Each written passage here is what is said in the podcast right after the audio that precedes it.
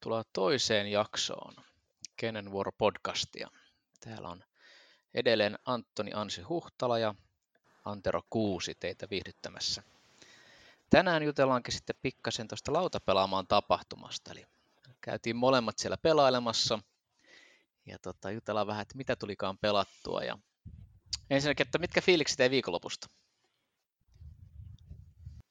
No tämähän on tällainen vuoden päätapahtuma täällä Suomessa, niin aina, aina on mukava päästä, mukava päästä pelaamaan sinne, varsinkin kun siellä hyvin usein pääsee kaikenlaisia vähän pidempiä pelejä pelaamaan.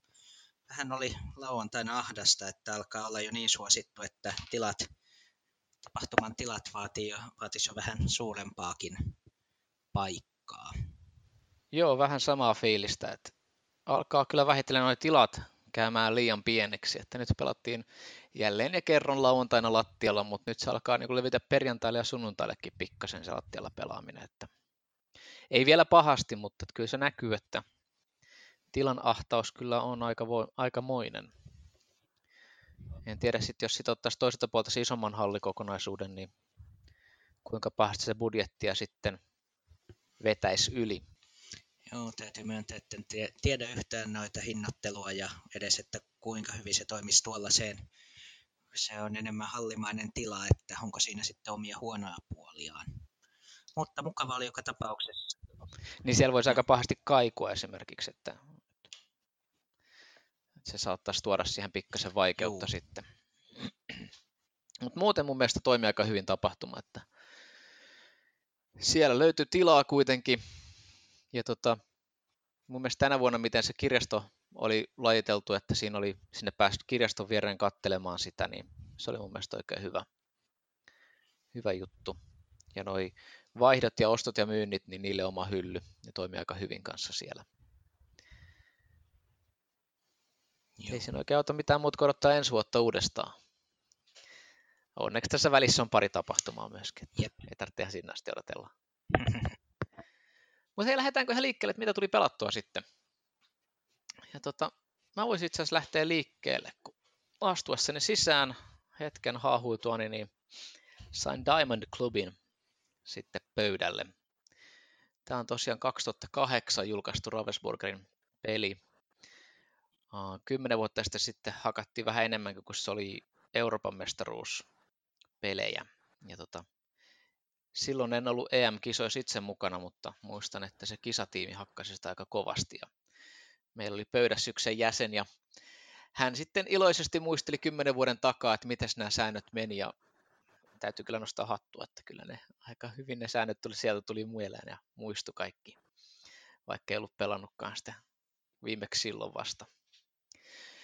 Tän on tehnyt toi Rüdger Dorn, joka on myös Istanbulista tuttu, Louis XIV, joka on yksi parhaimpia tämmöisiä aluehallintapelejä, pikkuinen aluehallintapeli.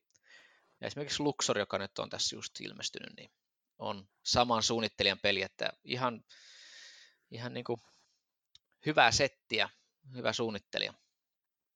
Tämä tippuu BGG just tonnin ulkopuolelle. Tämä on siinä 1014 reitattu 1014 peliksi BGGssä. Siinä menee se 2-4 pelaajaa ja BGGssä on puhetta, että neljä olisi se paras. Ja tässä on ideana on se, että siinä on, sulla on oma kartano, ja sille kartanolle pitäisi saada puisto sitten. Ja tota, puistolaattoja sitten ostetaan timanteilla. Ja timantteja saa kerättyä semmoisesta tota, vähän niin kuin shakkilautamaisesta paikasta, josta kerätään sitten settejä. Eli pitää eka kerätä timantti, sitten pitää kerätä laiva, ja sitten pitää kerätä kontrahti vielä, että sen saa laivattua ne timantit kotiin. Ja tota, niistä laivasta ja kontrahdista on niin kuin numerot, ja ne määrittelee, että kuinka monta timanttia sä saat. Eli niistä kahdesta heikomman verran tulee. Niistä on ykkösestä vitoseen numeroita. Ja seuraavalla kierroksella saa jättää näitä tota, laivoja, timantteja tai kontrahtilaattoja ainoastaan yksi vajaa setti. Eli jos sulla on kaksi, samaa, kaksi laivaa, niin toinen lentää roskiin, koska se ei kuulu set, vajaaseen settiinkään. Mikä tässä on tämä jutun juju tai mekaniikka, mikä tässä on mukana, niin on se, että kun otat sitä laudalta niitä laattoja, niin sä maksat siihen rahaa. Ja sä maksat siihen rahaa y- yhden rahan plus jokaisesta vierestä olevasta kolikosta yksi lisää.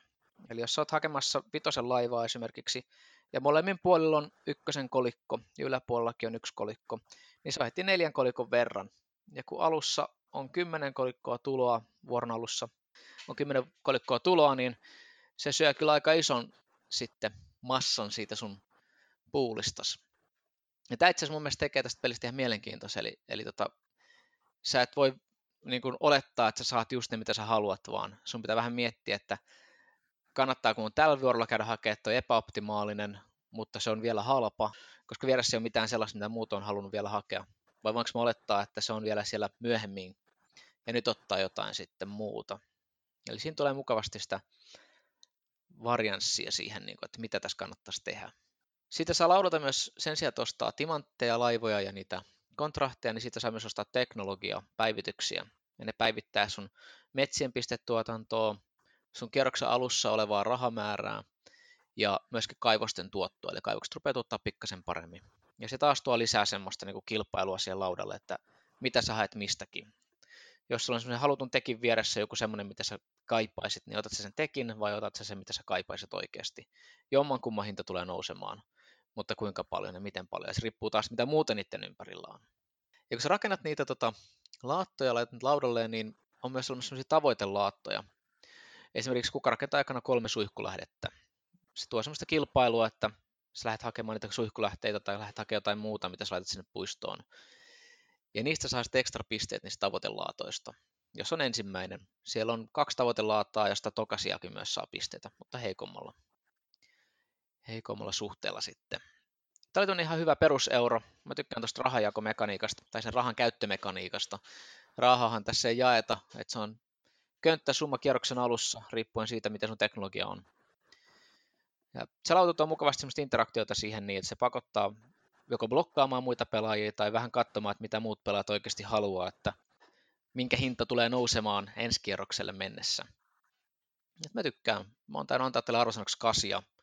Ihan jees, ihan hyvä aloittaa viikonloppu sillä.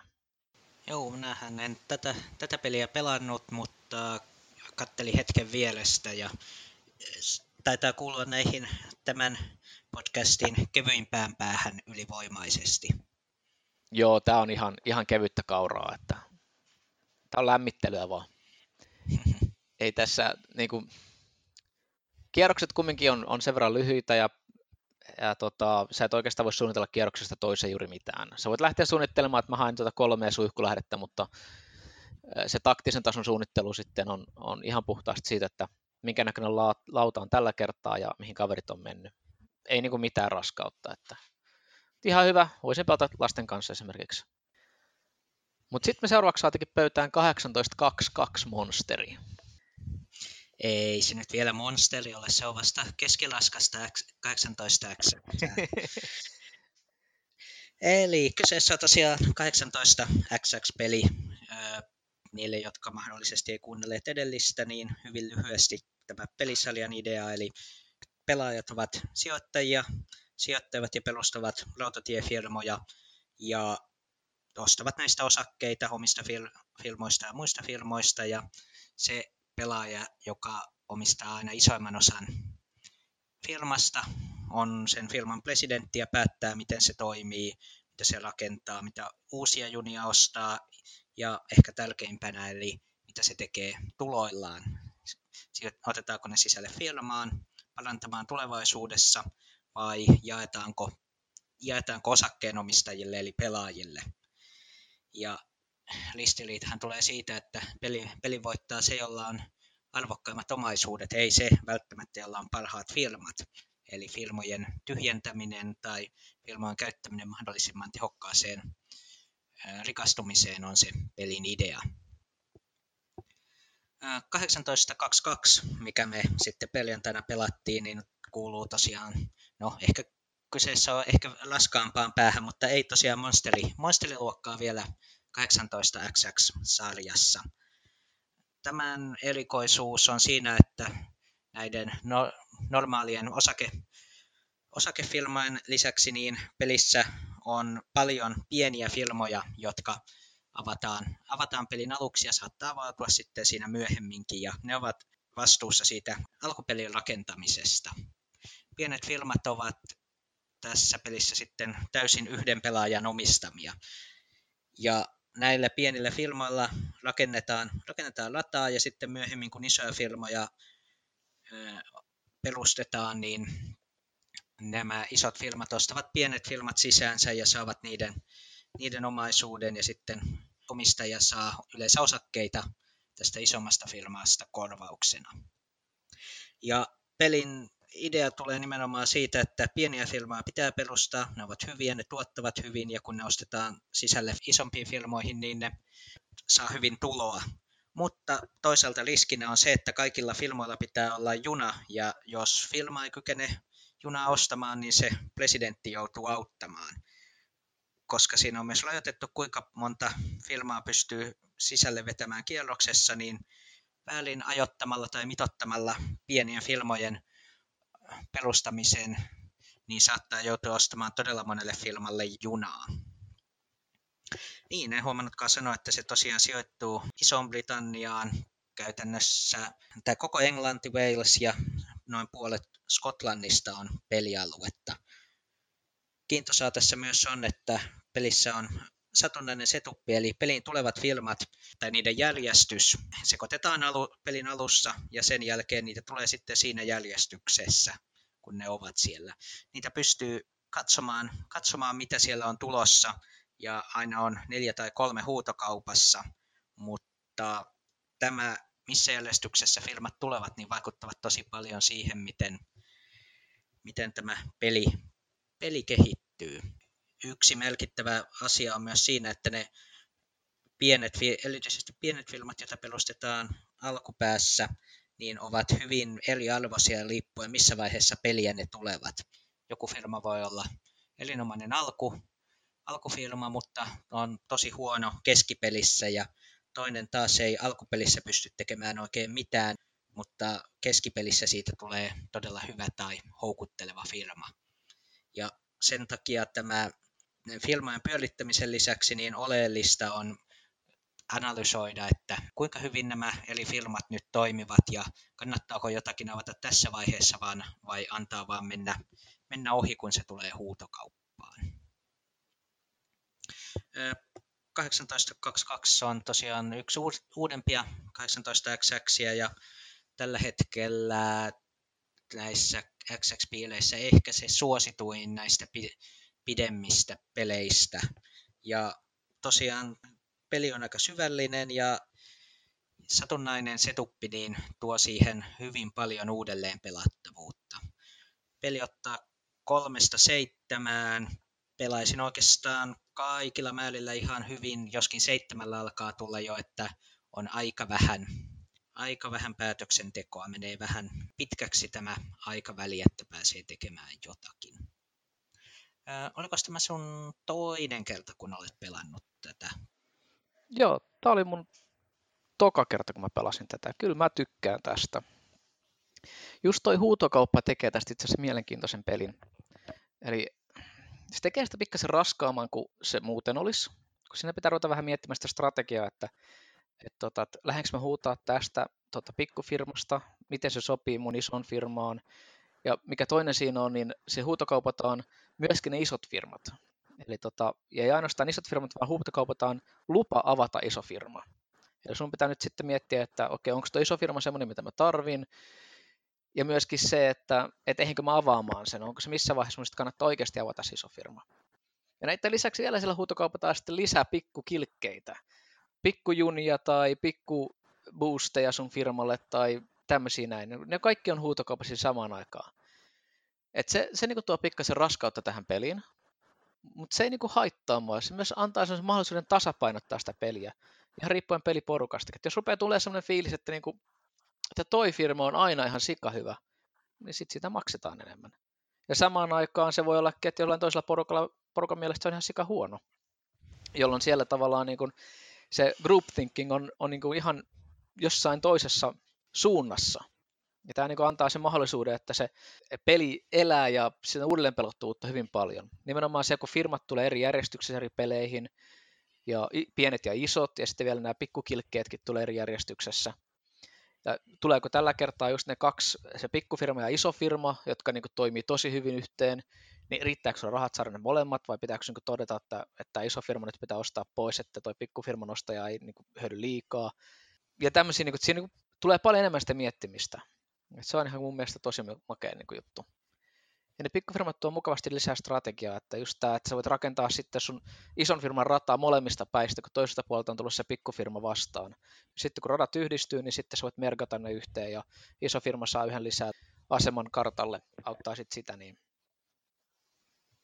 Et tota, mun mielestä tässä on tosi paljon mielenkiintoisia mietittäviä juttuja, mä tykkään kyllä tosi paljon tästä näin. Ja mehän pelattiin nyt sillä pikku lisäosalla, eikö niin? Joo, siinä on siis lisää näitä pieniä firmoja ja vähän erilainen setuppi. Tästä huutokaupasta voisi sanoa sen verran, että se on toteutettu hirvittävän hyvin, koska siinä olisi riski, että se käytännössä kuolisi näiden jatkuvien huutokauppojen alle.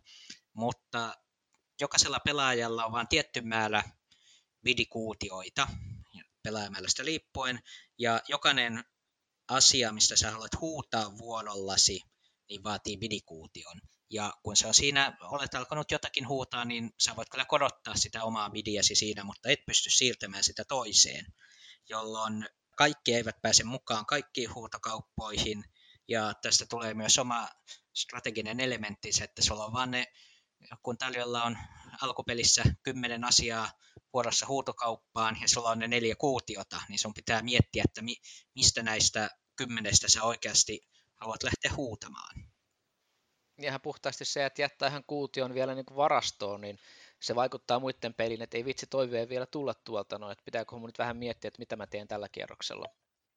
Sekin antaa mukavaa lisäelementtiä siihen. Niin. Joo, kyllä ehdottomasti, ehdottomasti yksi parhaita 18 x ja sua varmaan huononna yhtään se arvo, että lopulta voitit tämän pelin. Joo, no siinä kävi niin, että mä joudun kesken kaiken siirtymään työtehtäviin ja sain sitten rekryttyä toisen pelaajan mun puolestani pelaamaan. Sovitaan, että tämä toinen pelaaja sitten sai mun epätoivoiset yritelmäni loistamaan ja kukoistamaan. No se oli kyllä vähän se sanon epätoivoisten ylitelmien ansiota, että se on firmasi näytti sen verran heikolta, että kukaan muu ei ollut ostanut sen lappuja ja sitten ne laput siellä firmassa sisällään tuotti sille firmalle niin paljon, että siitä tulikin yllättäen ihan, ihan erinomainen firma tällä sitten mentiin voittaa lopulta. Alusta asti suunniteltu näin.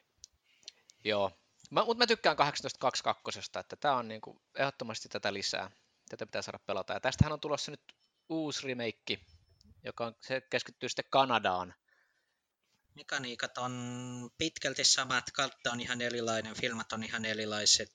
Se tekee sitten, että peli isolla todennäköisyydellä tulee olemaan aika, aika erilainen lopulta, mutta mekaniikat siellä pohjalla on pitkälti samat. Joo, se niin kuin kiinnostaa, että sitä pitää päästä kyllä kokeilemaan. Siitä on ensimmäisiä kuvia netistä pyörinyt joku, sitä on testattu, niin vaikuttaa kyllä mielenkiintoiselta. Sitä odotellaan. Toinen peli, mitä sitten viikonloppun aikana päästiin kokeilemaan, oli 1854. Tämä on Loonin tekemä Leonard Loon Orgler, joka on muun muassa Russian Railroadsin ja 18 Lilliputin ja vaikka kuinka monta 18XX-sarjan muuta peliä tota, tehnyt. Tämä sijaitsee Itävallassa. Kolmesta kuuteen ihmistä ja porukkapuhetta paras neljällä on tämä 1854.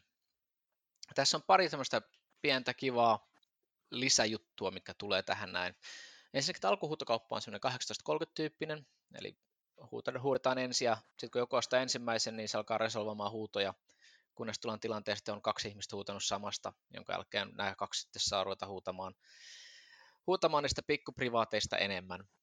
Mutta siellä pikkuprivaattien lisäksi on kuusi minifirmaa, ja ne toimii ihan omalla minikartallaan. Ja ne huudetaan siinä alkuhuutokaupassa. Ja tota, tämä minikartta on, on tota, pelilaudan vieressä oleva pieni kartta, jossa on kuusi kaupunkia, niiden välissä on sitten pikku, pikkukaupunkeja ja vähän vuorta ja vesistöjä tai muuta vastaavaa siellä, niin pikkukartalla toimivat firmat jakaa ensinnäkin 50 pinnaa osinkoa, eli ne jakaa ihan hyvin rahaa. Se on semmoinen pieni rahantekokone siinä kyljessä. Ja sitten kun kutosjuna on ostettu, niin tota, se pikkukartta siirtyy, pikkukartan firmat siirtyy isolle kartalle. Eli se pikkukartta pistetään pois, ja isolla kartalla on kaksi heksaa, josta ne saa lähteä liikkeelle nämä pikkufirmat. Mutta niiden pitää merkata toisen kanssa. Eli sieltä tulee kolme uutta firmaa, ja ne edelleen jakaa sitä 50-50. Nyt ne jakaa vain joko kahdelle pelaajalle tai yhdelle pelaajalle, riippuen siitä, miten, miten on jakautunut nämä pikkufirmat. Ja tämä toi mun mielestä, mä tykkäsin tästä kyllä, että tämä toi semmoisen pienen kivan siihen lisää, että siinä on se pikkukartta, joka käytännössä sen ajatus oli rahoittaa sun toimintaa siellä isolla kartalla. Sä sait sieltä pikkasen lisää rahaa ja sen avulla sä pystyt rakentamaan isolle kartalle enemmän. Ainakin mun pelissä kävi näin, mä tykkäsin siitä. Sen lisäksi täällä on tota tunneleita, mitä saat rakentaa. Ja saat rakentaa tunnelin sun oman rakennuksen lisäksi, joka tarkoittaa sitä, että tarvittaessa pystyt kahden heksan päähän rynnimään yhden vuoron aikana. Mutta se maksaa sen halvan 100 euroa, eli aika kallista on tehdä tunneli. Ja ne on erillisiä tunnelilaattoja, eli ne voi loppua kesken. Eli kun joku rakentaa kaikki suorat tunnelit, niin se näkee enää niitä rakennetakaan. Ja kun kartalla on ruutuja, voi laittaa pelkkiä tunneleita, ja tunneleita voi myös laittaa niin vanhojen tota, rakennelmien päälle, niin se tarkoittaa sitä, että ne tulee kyllä jossain vaiheessa loppumaan. Sitten on aina kysymys siitä, että kuinka paljon niitä on rakennettu, kuinka paljon niihin pistetty rahaa, niin onko se aikaisemmassa vaiheessa vai myöhemmässä vaiheessa peliä. Sen lisäksi täällä on tota, noi postisopimukset semmoinen ekstra. Eli se voit ostaa postisopimuksen hopeisen satasella ja kultaisen 200. Ja ne jakaa sitten joka vuoro, vähän niin kuin pikkuprivaatteja, jotka jakaa joka vuoro sitten tuon Operation Roundin alussa rahaa firmalle. Ne oli itse yllättävän tärkeitä, kun ne ei mene kiinni, niin ne antaa sen loppupeliin sitä pikkupätäkkää, että pari vuoroa joudut keräämään ehkä, niin sitten saat rakennettua sen vuoristoon, tai, tai saat rakennettua aseman jonnekin kaverin mielestä pahaan paikkaan ja blokattua kaverin, kaverin parhaimmat ajot. Minulle kävi näin. Viimeisillä kierroksilla mun iso ajon tota, reitti blokattiin ihan tokenoimalla se umpeen. Ihan puhtaasti postisopimusrahalla.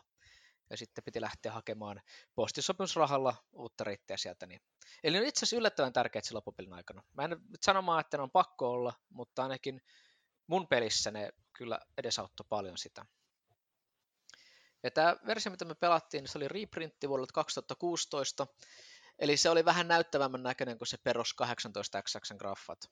Mutta ei ne oikeastaan ole mitään lisäarvoa siihen peliin. Mä melkein tykkään niistä alkuperäisistä grafiikoista. Ne on mukavan karmean näköiset, jos näin voi sanoa.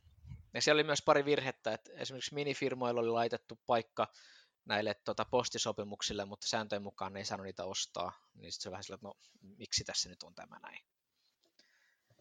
Se, mikä mä myös tykkäsin tässä, oli toi osakerata. Eli normaalisti osakerata on, liikkuu neljään suuntaan edes, takas, ylös, alas. Niin tässä se olikin heksan muotoinen, eli se onkin kuusi suuntaa, mihin se pystyy liikkumaan.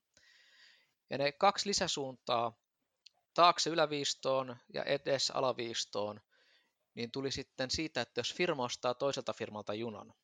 Et siinä vaiheessa, tota, jos sä myit, niin sun firma meni eteen ja alaviistoon, eli silloin firman arvo laski, mutta se meni myös pikkasen eteenpäin trackillä. Ja jos sä ostit, niin se meni ylös ja taaksepäin, jolloin hinta kyllä, firman arvo nousi, mutta se ihan pikkasen peruutti. Ei pahasti, mutta se kumminkin antaa semmoisen lisäjutun, ja mä tykkäsin tästä. Mun mielestä osakemarkkinoiden puljausta, se hinnan puljausta ja efektejä ja semmoisia mitä, tota, mekanismeja, jotka vaikuttaa siihen hinnan kehittymiseen, niin on mun mielestä vielä vähän liian vähän 18 peleissä. Mä haluaisin nähdä enemmän sillä puolella niin kuin innovaatiota. Että on näitä jo, että se menee kaksi kertaa enempää, jos sä teet tämän ja tämän verran tuloa, tai että, että jos myydään, niin presidentti saa niin kuin ostaa itselleen ensin, maksaa omasta kassastaan ensin ne osakkeet, että hinta ei laskekaan ja ostaa osakkeet itselleen. Että ne etuosto-oikeustyyppisiä on. Mutta lisää tämmöisiä, missä niin kuin, mitä firmat tekee muutakin kuin jakaa, niin vaikuttaa siihen firman arvoon. Se oli mun mielestä oikein kiva lisä tähän näin. Sitten mikä siinä on vielä yksi kiva juttu on, että firmat aloittaa viiden lapun firmoilla.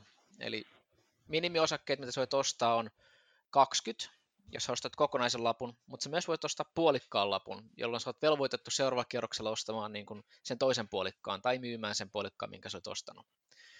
Sitten kun firmat kasvaa arvossaan tietyn kokoisiksi, eli siinä on sellainen hieno punainen viiva menee siinä, siinä tota osakeradalla, niin sen jälkeen ne muuttuu kympin lapuiksi ne osakkeet. Eli sä käännät osakkeet ympäri toisella puolella, ne on kympin kokoisia. Eli sun osake arvosi puolittuu välittömästi siinä. Ja saat erotuksen verran rahaa sitten suoraan itsellesi kassaan, joka taas tarkoittaa, että sulla on nyt taas rahaa perustaa uusi firma ja lähteä kikkailemaan laudalla. Ja samaan aikaan se firma, mistä sä omistit 60 pinnaa, nyt sä omistitkin 30 pinnaa, ja nyt kavereilla on taas mahdollisuus lähteä siihen niin kuin mukaan ja häiritä sua ja vaikuttaa siihen firmaan. Mun mielestä tämä toi kyllä oikein mukavia lisäjuttuja tähän näin, että mä kyllä itse asiassa tykkäsin aika paljon tästä 1854. Mulle tuo 1854 on sellainen, miten sanoisin, ihan kiva, ihan kiva kategorian 18XX, eli kyllä sitä pelaa mielellään, kun on 18XX, mutta melkein aina jotain muuta versiota, jos on tarjolla, niin mieluummin. Se osakkeiden splittaaminen on ihan kiva mekaniikka, näen, mutta näen yhtään tykkää siitä pikkukartasta, joka rakentuu lähes joka kerta samalla tavalla ja on vähän, vähän illallinen. Ja muuten se on aika, ei mitään erityistä kategoriaan. Mutta sen huonoin, tai huonoin puoli tai syy, minkä takia se epätodennäköisesti päätyy minun pöydälle, jos minä pääsen valitsemaan, on se, että se tulee samassa paketissa 1844 kanssa, joka on toinen Lonnin peli. Eli tässä uudelleen julkaisussa on laitettu 1844 ja 1854 yhteen. Ja 1844 on minusta yksi parhaista näistä tuon pituisista 18 XX. Eli käytännössä aina, jos tulee tilaisuus valita noista, niin en tiedä milloin valitsisin 1854 44 sijaan. Mä oon 44 pelannut kerran, mutta siitä on niin pitkä aika, että mulla ei hirveän kovia muistikuvia ole. Mutta mä muistan, että mä tykkäsin sit tosi paljon. Eli jos muistan oikein, niin siinä oli tota, vuorilla, sehän keskittyi Sveitsiin, jos mä muistan oikein. Juu. Ja siinä oli vuorilla sitten näitä niin kuin, uh, pikkufirmoja, jotka toimi siellä. Niin. Mut mulla on tosi häilyvät muistikuvat siitä pelistä kyllä, täytyy sanoa. Joo, tämän elikoisuus on siis, tässä on viisi tällaista keskikokoista firmaa, jotka aloittavat ja yhdistyvät valtion firmaksi, ja sitten on näitä perinteisiä isoja firmoja, ja näiden yhteistyö niin on, on se kiintoisa. Mutta me, eiköhän meille tule tässä jossakin myöhemmässä podcastissa tilaisuus puhua enemmänkin nelosesta. Joo, eiköhän se pöydälle saavu jälleen ja kerro. Mutta tota, itse asiassa yksi asia, mistä mä haluaisin keskustella vähän nyt, me pelattiin nyt viikonloppuna kaksi 18 peliä että miten niitä se pystyy pelaamaan nopeammin ja mitkä on ne mekanismit, millä sitten, kun puhutaan, että jos aloittelija ottaa 18 pelin, että ihan lyhyenkin, mikä niin normaalisti pelataan sen kolmeen tuntiin, niin aloittelijalla se menee helposti sitten 12 tuntia. Niin missä se syy on? Miksi se kestää ekalla kerralla niin kauan ja miten sitä voi sitten nopeuttaa? Tässä on oikeastaan kahden, asio- kahden luokan asioita. Toinen on nämä strategia ja toinen on ihan mekaaninen se pelisuoritus. Strategian puolella on se, että edellisessäkin, edelliselläkin kerralla mainittu se, että jos on pelkästään aloittelijoita, yleensä ei ole aggressi- aggressiivisesti junia, mikä käytännössä pidentää, pidentää peliä ihan kierrosmäärällisesti. No siihen on, on nyt hankala puuttua muuten kuin vaan tiedostamalla, että junan osto on yleensä hyvä asia. Niin, että jos on mahdollisuutta, niin osta juna. Kyllä, joo. Mutta sitten mekaanisesti, eli ensimmäisenä asiana voisi mainita nämä pokerichipit, eli kun nämä pelit yleensä tulevat setelirahojen kanssa, tosin nykyään aika monessa alkaa olla jo siinä, että se vaatii ihan lisäoston, varsinkin näissä enemmän harrastelijoille suunnitelluissa tai faneille suunnitelluissa peleissä, ettei tule paperirahaakaan enää.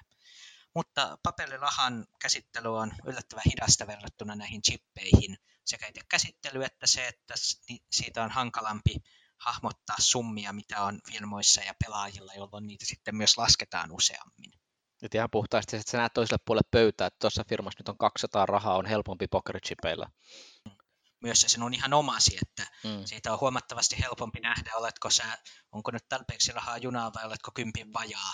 Ei tarvitse laskea kokonaan, koska pinojen koista näkee jo aika hyvin. Niin, on helpompi kasata vaikka sen pinoja, pinoihin sit siitä, niin, tai miten kukakin tykkää. Ja tota, yksi, yksi kans toinen on, että jos vaan saan jonkun, joka on pelannut jo 18 pelejä, niin sellainen mukaan sen ekaan kertaa.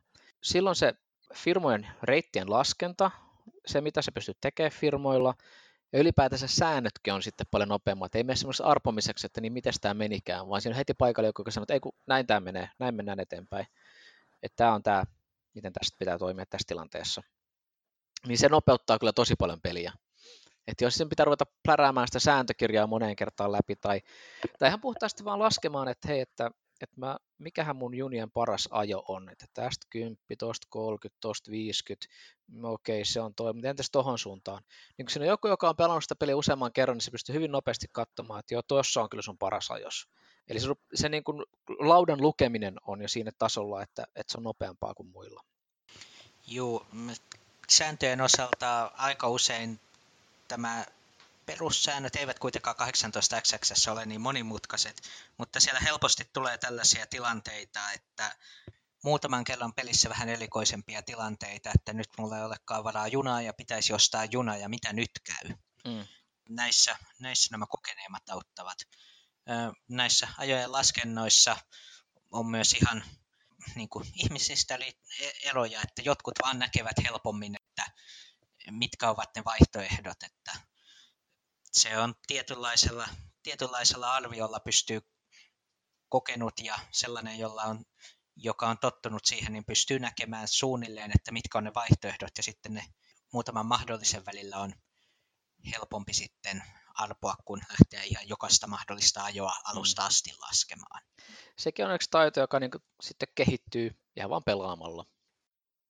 Nyt kun mennään ajoihin, puhutaan ajoista, niin nämä viimeiset kierrokset, yleensä on aika selvää, että milloin, tuo, milloin loppuu, loppuu peli, että milloin on viimeinen, viimeiset operointikierrokset.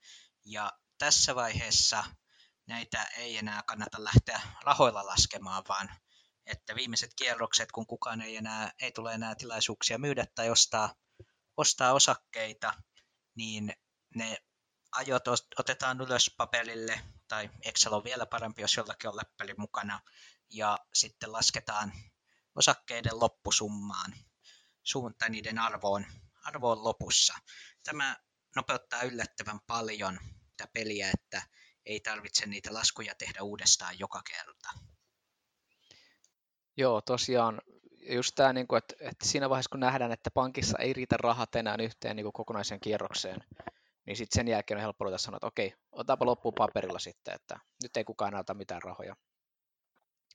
Mutta siinä totta kai pitää sitten niin kuin hyväksyä se, että olisihan sinne voinut jäädä se yksi euro sitten sinne pankkiin ihan chagalla ja se olisi sitten vienyt yhden kierroksen lisää, mutta se, se taas on niin kuin, kyllä se yleensä näkee aika selkeästi, että nyt pankissa vaan ei riitä rahat, että me revitään nyt joka kierros tonni tästä pöydästä ja pankissa about 800 euroa, niin ei, ei mitenkään tule riittämään rahat enää. Niin sitten vaan yhdessä sovitaan, että nyt tämä on viimeinen kierros ja nyt ruvetaan laskea Excelillä. Että aika harvoin on semmoista tilannetta, että... Aika harvassa on tosiaan. Niin, että se ei olisi selvä, että nyt on viimeinen kierros. Ja yksi, mitä tota itse asiassa tuossa viikonlopunkin aikana vähän pähkäiltiin ja mietittiin, että vitsi kun nyt olisi ollut paikalla, niin on ajotaulukko. Eli kun jokainen firma ajaa, niin se merkitsee sen, että kuinka paljon, ajamilla tarkoitan, että, että se ajaa junia ja kerää rahaa, niin merkataan taulukkoon, erillisen taulukkoon, että kuinka paljon se sai tällä kierroksella per osake ajoja. Eli saiko se vitosen per osake vai saiko se 25 per osake. Niin sen, se helpottaa ensinnäkin määrittelemään eri firmojen suhteellista arvoa. Eli toi firma näyttää muuten hyvät, sillä on hyvät junat, mutta katsoa nyt viime kierroksen ajotaulua, niin että se ajo vitosen. Mistä se johtuu? Onko se siitä, että se ostaa nyt uudet junat, vai onko se siitä, että se on äh, sumpussa nurkassa ja se ei pääse sieltä mihinkään liikkeelle? Ja se myös nopeuttaa ajan laskemista. Sä näet suoraan, että viime kerroksessa mä sanon 25, ja toi on ainoa, mikä on muuttunut. Nyt se on 27. Eli tämä niin kuin nopeuttaa kyllä mukavasti kans peliä. Osassa peleistä on mukana ajotaulukko, mutta koska sitä ei ole kaikissa mukana, niin mä sitten näppäränä poikana tuossa väkersin ihan, ihan ruman Excelin ja tota, tein sitä PDFn, jonka ajattelin laittaa nyt lautapeliseuran web-sivuille ja se on sieltä hajattavissa. Jos pelaat 18xx niin tulosta jokaiseen sun 18x yksi tämmöinen mukaan. Jos haluat, niin tee sitä kauniimpi versio. Mun on ruma, mutta sillä pärjää kanssa. Eli tulee löytymään Lautapeliseuran foorumeilta. Sieltä niin laitan Kenen vuoro podcast ketjuun linkin, mistä löytyy tämä ajotaulukko. Sieltä sitten sen löytää ja sillä pystyy sitten tulostamaan itselleen. Nopeuttaa jälleen kerran peliä pikkasen lisää. Mutta, mutta. Joo. Pitäisikö siirtyä eteenpäin vai onko vielä jotain, mitä halutaan puhua 18 x tässä vaiheessa? Eiköhän tässä tullut tarpeeksi 18 x niin jos otettaisiin seuraavana pelinä vaikka tuo Sidereal Confluence. Joo. Eli tämä, tämäkin oli sellainen, jossa me molemmat oltiin mukana pelissä ää, lauantai, ei, juu, lauantai-aamuna kyllä. Ää, kyseessä on siis kaupankäyntipeli, eli peli, jossa jokaisella, jokainen edustaa yhtä rotua. Teema vaikuttaa aika päälle liimatulta avaruusgeneeriseltä teemalta, mutta siinä on itse asiassa todella paljon teemaa kirjoitettu taakse, joka ei tosin pelissä kovin paljon näy. Mutta jokainen, jokaisella on oma talous siinä, resursseja on äh, kuutta eri kappaletta plus muutama, muutama vähän erikoisempi resurssi.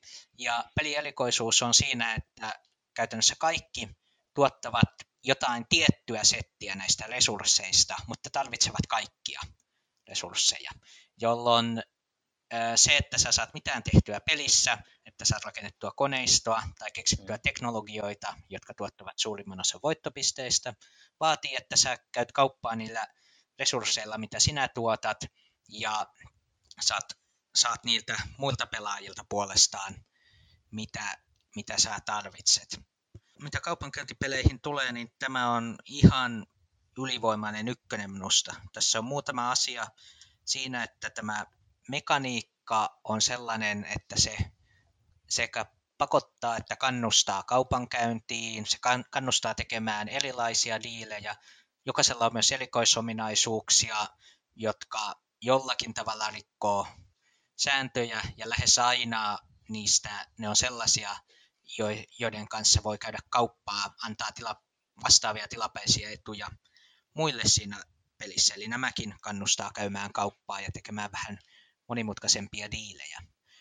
Toinen hyvä puoli, mikä moneen kaupankäyntipeliin verrattuna on, että tässä pelissä tulee ihan, ihan tällainen kaikista resursseista kerrottu, että suunnilleen minkä arvoinen mikäkin resurssi on, jolloin aloittelijakin pystyy arvioimaan suunnilleen, onko joku, joku kauppa tasa-arvoinen vai saako joku enemmän, ja sillä perusteella sitten arvioimaan, että onko se niin hyvä, hyvä, että jollekin kannattaa antaa enemmän tai saanko minä siitä niin paljon etua, että kannattaa syö, suostua siihen, vaikka en just näitä resursseja tällä hetkellä tarvitsisikaan. Peli kestää kuusi kierrosta, sellainen puolitoista tuntia, riippuen vähän, vähän siitä, että kuinka, kuinka, inno, tai kuinka pitkään näitä diilejä hiotaan. Toimii 4-9, BGG sanoo, että siellä on viidestä kuuteen paras. Mä sanoisin, että tämä paras pelaajamäärä riippuu melkein tällaisesta ympäristöstä, missä pelaat. Että jos on rauhallista eikä muuta ääntä, niin se on melkein parempi, parempi aina, että mitä enemmän pelaajia on, koska sitä monipuolisempi siitä pelistä tulee, sitä enemmän erikoisominaisuuksia pelissä on. Toisaalta sitten jos on kovin melusta tai taustameteliä, niin sitten jos on enemmän kuin kuusi henkilöä, niin alkaa olla hankalaa ehkä kuulla toisia ja muodostaa niitä diilejä järkevästi. Tässä meidän pelissä oli kuusi henkilöä mukana. Tämä lautapelaamaan paikkana ei ehkä ole ihan optimaalinen tälle pelille, koska siellä sitä taustahälyä on jonkun verran, niin sitä sitten ääntäkin joutuu käyttämään paljon, että muut kuulevat. Mitenkäs sinun? Sulla oli ensimmäinen peli tätä. Tämä oli itse asiassa toka peli mulla tätä. Et tota, Aha, toinen. Joo, tämä oli toinen ja kyllä mä edelleen tykkään tästä. Just toi kaupankäynti ja sen niin kuin, kuinka peli antaa sille kaupankäynnille tilaa. Eli se niin mahdollistaa sitä erilaista kaupankäyntiä ja se antaa sulle vaan suoraan, että hei sä tuotat nyt punasta ja kaikki sun laitteet tässä näin haluaa keltaista ja vihreätä. Että mitäs meinaat tehdä? Ja sitten se suoraan sanoo sulle, että punaisen arvo on tämä ja keltaisen vihreä arvo on tämä. Niin se on ihan suoraan sitten helppoa lähteä tekemään kauppaa kavereiden kanssa, jotka kaipaa sitä punasta, ne haluaa sitä punasta. Se peli ajaa siihen kaupankäyntiä tekee sitä, niin ja sitten siinä niin kun on vielä mahdollista niin kun tehdä diilejä, jotka sanoo, että hei, mä annan sulle tämän punaisen tällä kierroksella, sanot ensi kierrokselle mulle sitten nämä kolme. Että mä lainaan sulle tänään, sä maksat takaisin ensi kierroksella. Ja se on ihan sallittua.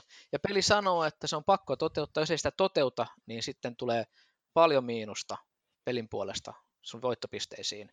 Eli se niin vie luo sitä luottamusta, että hei, joo, lainaa vaan, ota tästä itse asiassa nämä kaikki, ja ensi kerroksella sitten maksat nämä kaikki mulle. Eli se mahdollistaa niin eri tavalla sitä, ei pelkästään sitä, että mä vaihan nyt sun kanssa yksi yhteen näitä resursseja, vaan se voi olla sitä, että mä annan sulle tämän, ja sitten kun sä ajat tuolla koneella, niin saat noin viisi resursseja tästä mun yhdestä resurssista, niin anna mulle kolme niistä, niin sä saat kaksi itsellesi. Se niin kuin mahdollistaa hyvin monella eri tasolla tämän niin kuin pelin ja sen kaupankäynnin tekemistä. Just tämä, että se antaa sille kaupankäynnille tilaa mun mielestä niin kuin loistavaa. Et se ei niinku pakota sitä mihinkään uomaan, vaan se sanoo, että hei, tässä on peli, käykää kauppaa. Mikä tässä on, niinku, on tota, luontaan työltävää, on, on sitten taas tämä graafinen ilme. Ja se, että, että siinä pelissä on ihan valtavasti kortteja. Ja se näyttää tosi sekavan näköiseltä se peli. Jos sä katsot vierestä sitä, niin jokaisen edessä on 30 korttia ja pelilauda, pöydällä ei ole mitään tilaa millekään muulle. Et kaikki, kaikki pöydällä on täynnä tavaraa. Jos sä katsot sitä vierestä, niin se näyttää todella sekavalta. Se näyttää siltä, että ei tosta saa yhtään mitään selvää. Sitten kun itse pelissä, niin sua ei kiinnosta yhtään, mitä muiden pelaajien niin edessä on. Sua kiinnostaa ne omat laitteistot. Mitä sua kiinnostaa on se, että sulla on keltaisia resursseja, kuka antaa mulle punaista resursseja, tai mitä onkaan.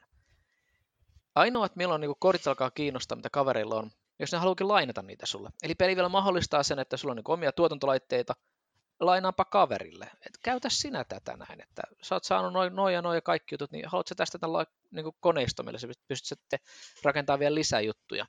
Maksat mulle jotain tai annat mulle ensi jotain muuta. Eli silloin tavallaan ainoastaan tulee se, että sä rupeat katsomaan vähän kavereiden koneista ja muita. Se grafiikka tässä on rumaa.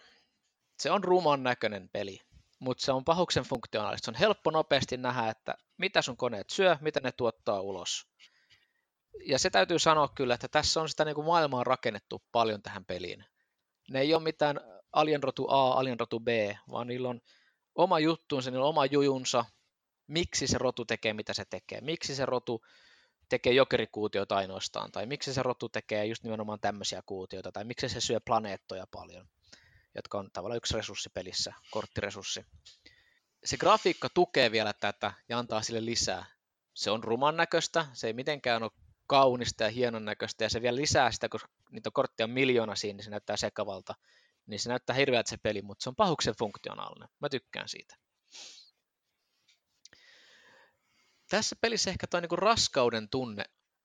Mä koen, että tässä on hirvittävän pelaajakohtaista että jos, jos sä oot semmoinen ihminen, joka ei ole, niin kuin, tykkää kaupankäyntipeleistä tai et ole pelannut paljon kaupankäyntipelejä, et niin kuin ole semmoinen, että nyt hei tehdään kauppaa, niin tämä on huomattavan raskas peli, koska se koko peli on periaatteessa sun niin kuin, siirtymistä pois sit omalta niin kuin, turvallisuus, tai omalta, niin kuin, miten se sanoisi, mukavuusalueet, juuri tätä sanaa hain. Ja sun pitää niin kuin, lähteä hakemaan sitä, niin kuin, että hei, tehdään kauppaa, tehdään tätä, tehdään tätä. Et se riippuu ihan siitä, että jos, jos se niin kuin, on sulle ok, niin tämä on tämä on ihan kevyt peli sillä. Jos on sulle raskasta, niin, tai jos et sä tykkää tehdä sitä, niin sitten tämä peli on kyllä todella raskas.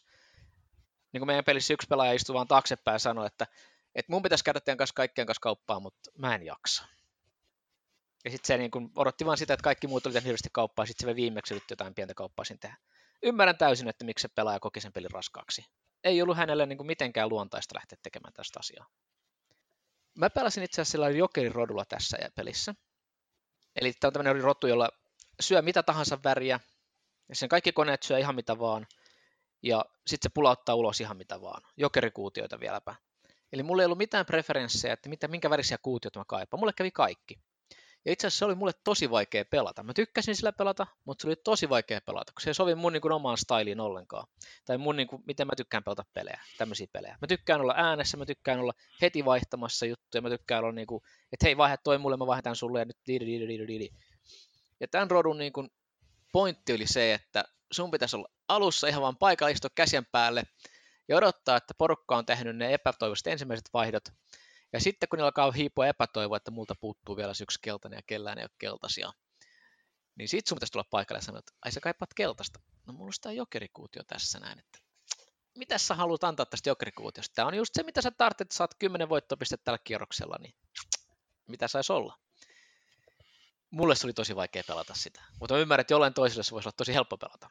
Että nämä rodut oli ajateltu, oliko se ykkösestä kutoseen niin kuin vaikeustaso, että oli niin vitosen vaikeustaso. Siellä on yksi seiska. Ah, seiskakin, yksi seiskakin vielä. Ja tämä oli vitosen vaikeustaso. Ja se vaikeustaso mun mielestä perustui puhtaasti siihen, että miten sitä rotua pitää pelata. Ei niinkään, että, että, että se olisi vaikeampi jotenkin saada sillä resursseja tai sen laitteet olisivat vaikeampia kuin muiden rotujen laitteet.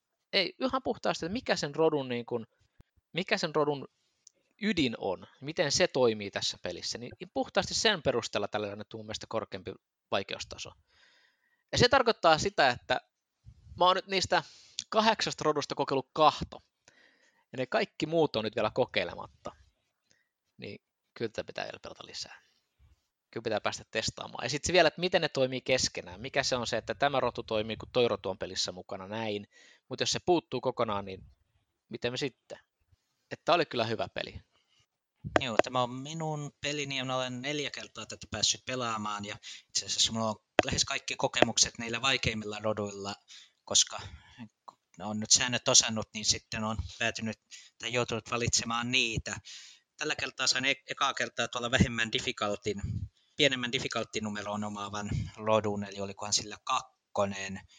Ö, oli, täytyy sanoa, että tuli aika erilainen kokemus kuin niillä vaikeimmilla.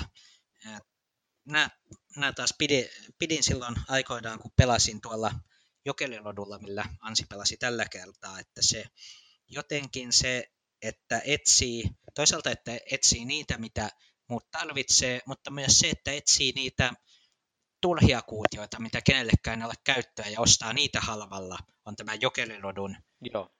se toinen puolikas, niin se, se toimi taas minulle oikein hyvin. Minulla oli puolestaan sellainen, joka osana diiliä saattoi antaa Markkelin toiselle pelaajalle, ja kun toinen pelaaja, sen jälkeen Markkelin omistaja keksii teknologiaa, niin siitä saa pisteen, pisteen sille rodulle, eli ihan vaan äh, tavallaan hyötyy siitä, että muut, muut tekevät jotakin ilman, että ne saa mitään haittaa, ja täytyy myöntää, että minä muistin vasta puolivälissä peliä, että tätäkin pitäisi tehdä, koska alkupelissä niitä nyt ei kannata antaa, pitää ensin ensinkin eh, saada koneisto käyntiin ja sitten minä keskityin omaan teknologiaan ja jossain vaiheessa tajusin, että ai niin, tästä olisi voinut kerätä ihan hyvin pisteitä.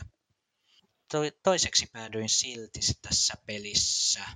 Tosin ensimmäisen neljän välillä oli tosi tiukka, olti, kaikki olivat muutaman pisteen päässä toisistaan. Mun mielestä se voittajarodu, niin kuin flavor text oli loistava, koska jokaisen rodulla tulee tämmöinen niin A4, missä on täynnä kaikkia tekstiä, että mikä tämä rotu on, miten sitä pitää pelata ja kaikki säännöt voittajarodulla luki, että voittaaksesi pelin sulla kestää yhdeksän vuoroa. Eli yhdeksässä vuorossa voitat pelin. Valitettavasti peli kestää seitsemän vuoroa. Et nyt olisi aika tehdä vädiilejä kaveritten kanssa. Ja se voitti sillä. No mun mielestä se oli aika loistavaa, että niin Rodun niin ajatus on sinänsä jo se, että joo, sä voitat, mutta mut sä et voita siinä ajassa, mitä tämä peli kestää. Nyt sun pitäisi keksiä jotain muuta. Joo, tätä kyllä pitää lisää päästä pelaamaan. Mutta siirryttäisikö he sitten eteenpäin? Me pelattiin lauantaina tämmönen monsteri sitten. Cataclysm, A Second World War. Se on tänä vuonna ilmestynyt. GMT Gamesilta. 2-5 pelaajaa, parhaimmillaan kolmella. Aiheena toinen maailmansota, niin kuin nimikin jo kertoo. Kesto on semmoinen rapeat 540 minuuttia, mitä paketin kylkeen on printattu. Ja tämä on tämmöinen niin kuin operatiivisen tason what if toisesta maailmansodasta. Alkaa ennen toista maailmansotaa, kukaan ei vielä sodassa, mutta jännitteitä on jo ilmassa. Ja tässä on niin kuin kolme, kuusi, seitsemän faktiota tässä pelissä, mutta viisi pelaajaa. Eli, eli tota, tässä on demokraatit, fasistit ja kommunistit. Demokraatit jakautuu USAhan, Britanniaan ja Ranskaan. Fasistit on Saksa, Italia ja Japani. Ja sitten on kommunistit vielä Neuvostoliitto. Ja tota, pelaajamäärästä riippuen, niin osalla pelaajista voi olla useampi maa.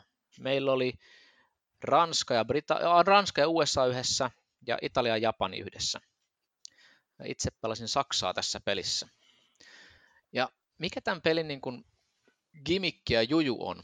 Sen lisäksi, että tämä on semmoinen, että mitäs jos Saksa ei hyökännytkään Puolaan tai Saksa ei hyökännytkään tonne, mitäs jos Saksa hyökkäsikin tänne, niin sen lisäksi se gimmick on se, että, että tavallaan kierroksen alussa kaikki, mitä sä haluat tehdä sillä kierroksella, niin laitetaan pussiin. Ja sitten kierroksen aikana sieltä pussista nostaa ulos tavaraa, ja aina mikä sieltä nousee, kenen laatta se on, niin se saa sen vuoron ja sen asian. Eli periaatteessa kierroksen alussa summaan johtaja, herra Führer tai, tai Mussolini tai kuka onkaan, Churchill päättää, että nyt minä rakennan, minä tilaan tehtaalta tankkeja tai lentokoneita tai että nyt tänä vuonna pitää diplomaattisia toimintoja saada mahdollisimman paljon tehtyä tai nyt hyökätään tänä vuonna. Ja se kirjoittaa ne ylös sitten, efektiivisesti nostaa sitten nämä, mitä, hänelle pystyy, mitä hänen tehtävänsä pystyy tekemään ja, ja tota, minkä verran diplomaattisia toimintoja hänellä on. Ja ne kaikki menee sinne pussiin, ja sitten pussista kun se nousee, niin sitten tehdas on toimittanut, tai diplomaatit on valmiita, tai hyökkäys on valmisteltu, ja nyt se voidaan tehdä. Ja tarkoittaa sitä, että sun joudut niin sä et voi luottaa siihen, että mitä tällä, mitä, miten sun kierros menee. Sä voit luottaa siihen, että mitä sieltä pussista nousee, ei aina ihan täysin, mutta sä tiedät, että siellä on vaikka viisi sun sotilasta ja kaksi hyökkäystä. Ja sä oot miettinyt, että eka rakennetaan ja sitten hyökätään. Mutta entä jos ne kaksi hyökkäystä nouseekin ensin? Eka sulla on kaksi hyökkäystä, sitten sulla on viisi sotilasta. Niin se joudut tavallaan miettiä uudestaan se koko kierrokset, että, että, että tämä nyt menee niin kuin ihan eri suuntaan kuin mitä mä ajattelin. Ja tässä on myöskin se, että siellä pussissa on noita stabiliteettitarkastuslaattoja joka maalle. Eli se joudut tarkistamaan, että, että vajoaako sun maas stabilisuudessa alaspäin. Ja sitten siellä on myös yleisiä kriisilaattoja siellä seassa. Niin niitä on neljä. Ja kolme ensimmäistä on niin kuin, ihan taulukosta katsotaan, että mitä tapahtuu, jos, jos tota, tai mitä tapahtuu tällä kertaa. Mutta kun se neljäs tulee, niin se voi katkaista kierroksen siihen, mikäli pussissa ei ole liikaa jonkun tietyn faktion, jonkun tietyn maan noita laattoja. Jos on liikaa, niin sitten jatketaan vielä. Jos on mennyt rajan alle, niin kierros loppuu siihen. Mitä pussissa on, niin jäi pussiin. Ja saa takaisin sitten ensi kierroksia varten ja laittaa pussin takaisin. Eli sä et todellakaan voi niin kuin ennakoida sitä, että tällä kerroksella varmasti saan viisi sotilasta ja varmasti saan kaksi hyökkäystä. Ja sen lisäksi et myöskään tiedä, missä järjestyksen tulee. Että jos tämä tilaustuotantovalmistusketju, mikä tässä on, tilaus on, että mitä laittaa pussiin, pussissa on tuotannossa ja ne tulee valmiiksi, kun ne tulee pussista ulos. Niin se antaa semmoista epävarmuutta siihen peliin. Se mun mielestä on kiva juttu. Se pakottaa elämää vähän niin kuin reunalla koko ajan. Ja tässä pelissä niin kuin ei pelkästään niin kuin, sota ole tärkeää, vaan tässä itse asiassa diplomatia on, on tärkeämpää. Et sä voit niin kuin, ottaa tämmöisiä neutraaleja maita haltuusi tota, ihan vaan diplomaat, kokeilemalla diplomatiaa. Ja toimii siis sillä lailla, että sä käytät diplomatia toukkas siihen, että saat heittää noppaa, ja jos tulee vitonen tai kutonen, niin tota, se kyseinen maa tulee sun puolelle, liittoutuu sinun kanssa. Ja esimerkiksi Saksa tässä kyseisessä pelissä, niin levisi hyvin rauhanomaisesti kartalla hyvin pitkälle tekemään tämmöisiä diplomaattisia toimintoja, ennen kuin edes päästiin sotaan. Siellä muut maat yritti vallottaa maita ja tästä suuttuneena ne kyseiset maat tulisivat Saksaa kyselemään, että vititkö auttaa, ja ne rauhanomaisesti tulisivat Saksan puolelle. Eli se oli kyllähän mukava tämmöinen juttu. Sotiminen tässä toimii ihan puhtaasti noppaheittotyylillä.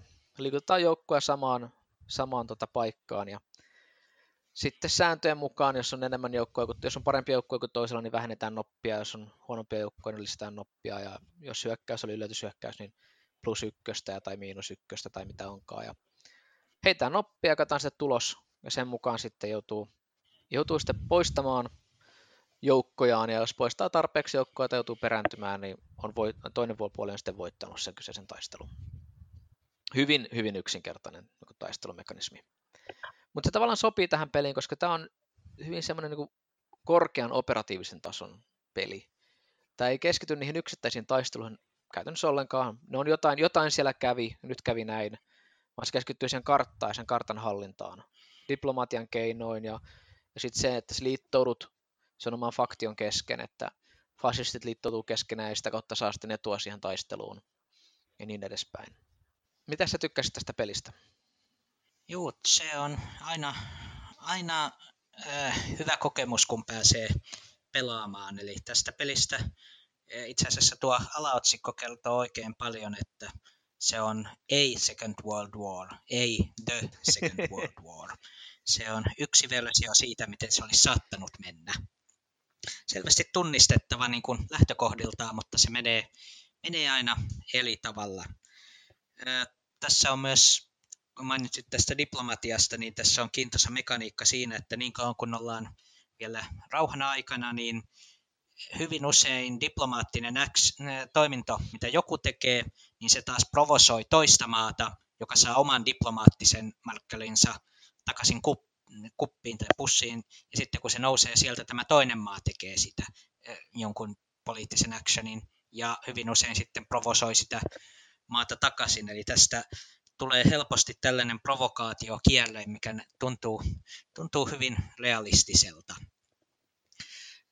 Meidän pelissähän tosiaan niin toinen maailmansota taisi alkaa vuonna 1937 siitä, kun Saksa levittyään, niin totesi, että Ranska alkaa ehkä hyötyä liikaa, kun on saanut liittolaisuussuhteen jo Britanniaan ja päätti, että nyt, nyt tai ei koskaan ja yritti kieltää äh, Alankomaiden kautta, jotka olivat Saksan liittolainen, kuten historiasta muistamme, tai ainakin tämän kellon historiasta, niin suoraan Pariisiin ja valtasikin sen.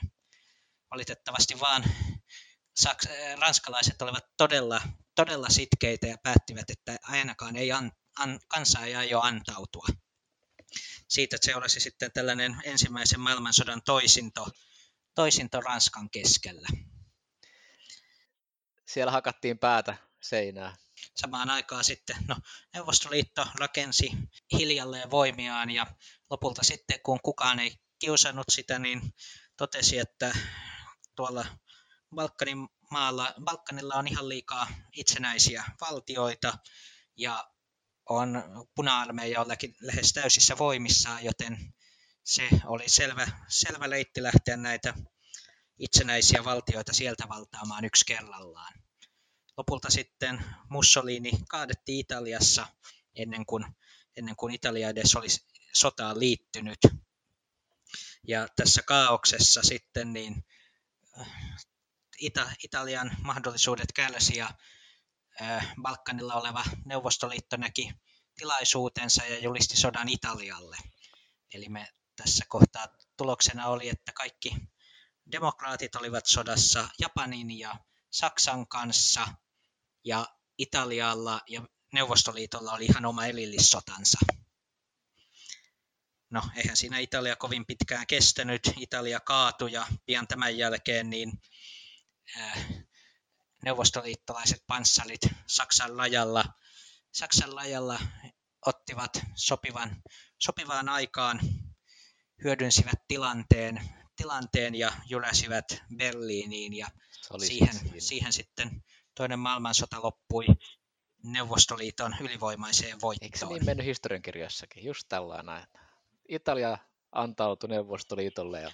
Aika tarkasti, kyllä. Kyllä. Tämä kertoo tosi kivoja tarinoita tämä peli, ja se antaa niin kuin just näitä, nämä kriisilaatat antaa niin kuin vielä flavoria lisää tähän. Ja se tekee niin kuin, jokainen peli on oma tarinansa, joka on niin kuin tämmöistä historia, historian rakastavaa ihmistä, niin kuin minäkin, niin, niin tota, kyllä hivelee mukavasti.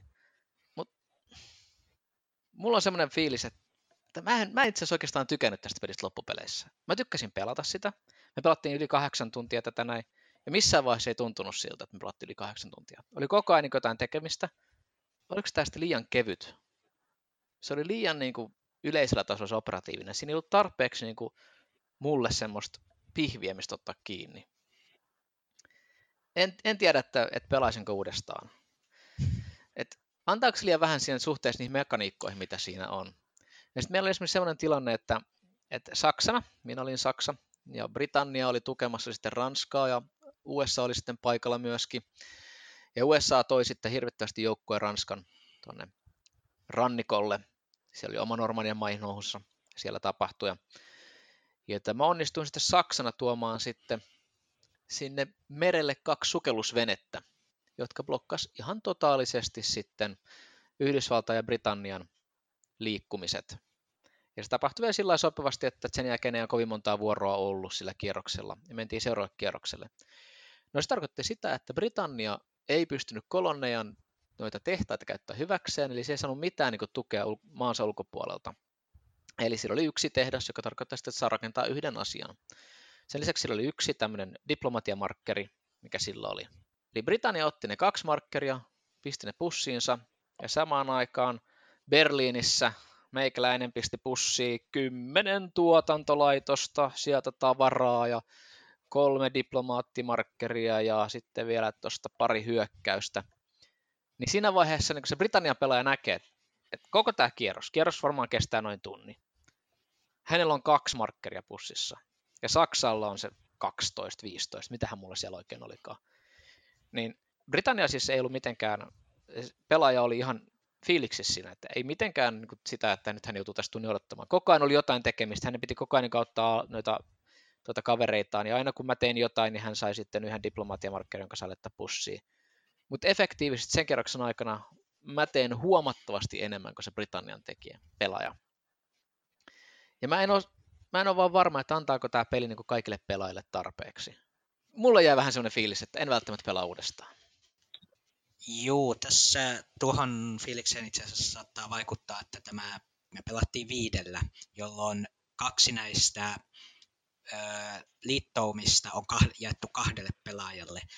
Yksi syy, miksi tämä on ehdottomasti parempi kolmella, on, että no, joku maa saattaa aina jäädä tuollaiseen ongelmaan, että sillä ei ole paljon tekemistä, mutta mm. ei koko liittouma.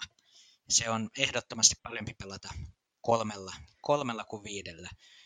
Mutta mitä muuten tuohon tulee, niin minä taas pidän tuosta ihan ehdottomasti. Minusta se, se sotiminen, se on riittävällä tasolla, koska se ei kuitenkaan ole tämän niin paljon tämän pelin pointti.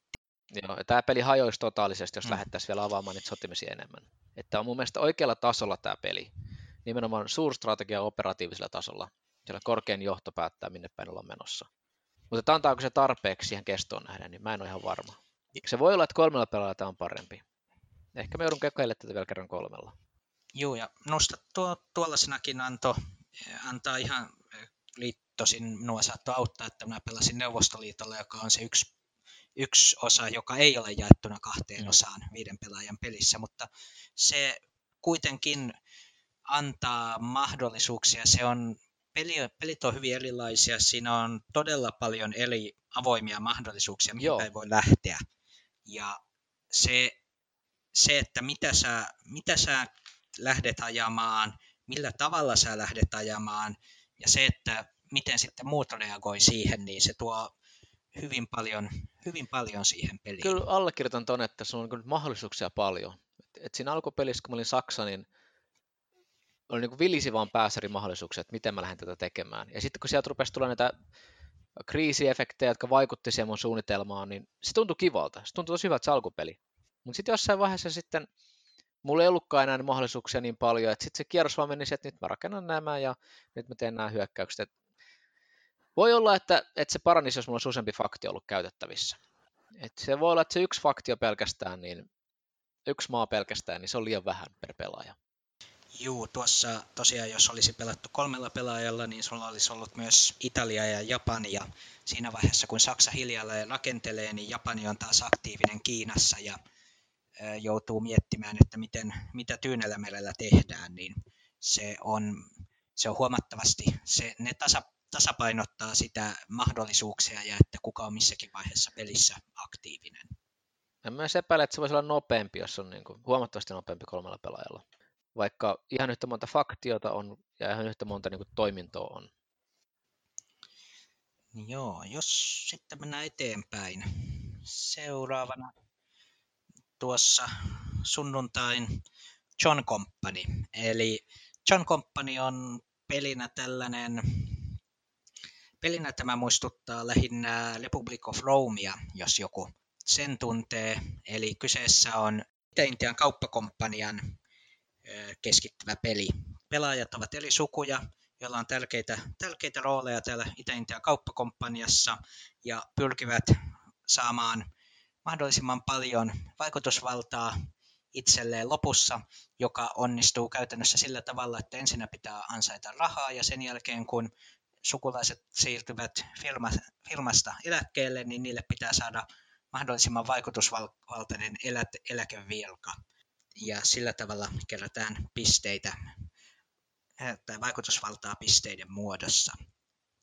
Pelin perusmekaniikka tulee siinä, että kun kaikki operoi yhdessä yhtä firmaa, mutta firmassa on kuitenkin huomattava määrä eri, eri virkoja, joilla kaikilla on oma tietty vastuunsa ja oma tie, om, usein oma budjettinsa ja oma päätöksenteko, niin se, että diilataan sitä, että kuka auttaa ketäkin, ja toisaalta sitten kun tulee tyhjiä virkoja, että kuka, kuka ylentää, kenen, kenen tuollaisia sukulaisia ylennetään mihinkin paikkaan, niin tästä tulee tällainen, tällainen tavallaan kaupankäyntipeli, kaupankäyntipeli avoimella nepotismilla ja korruptiolla.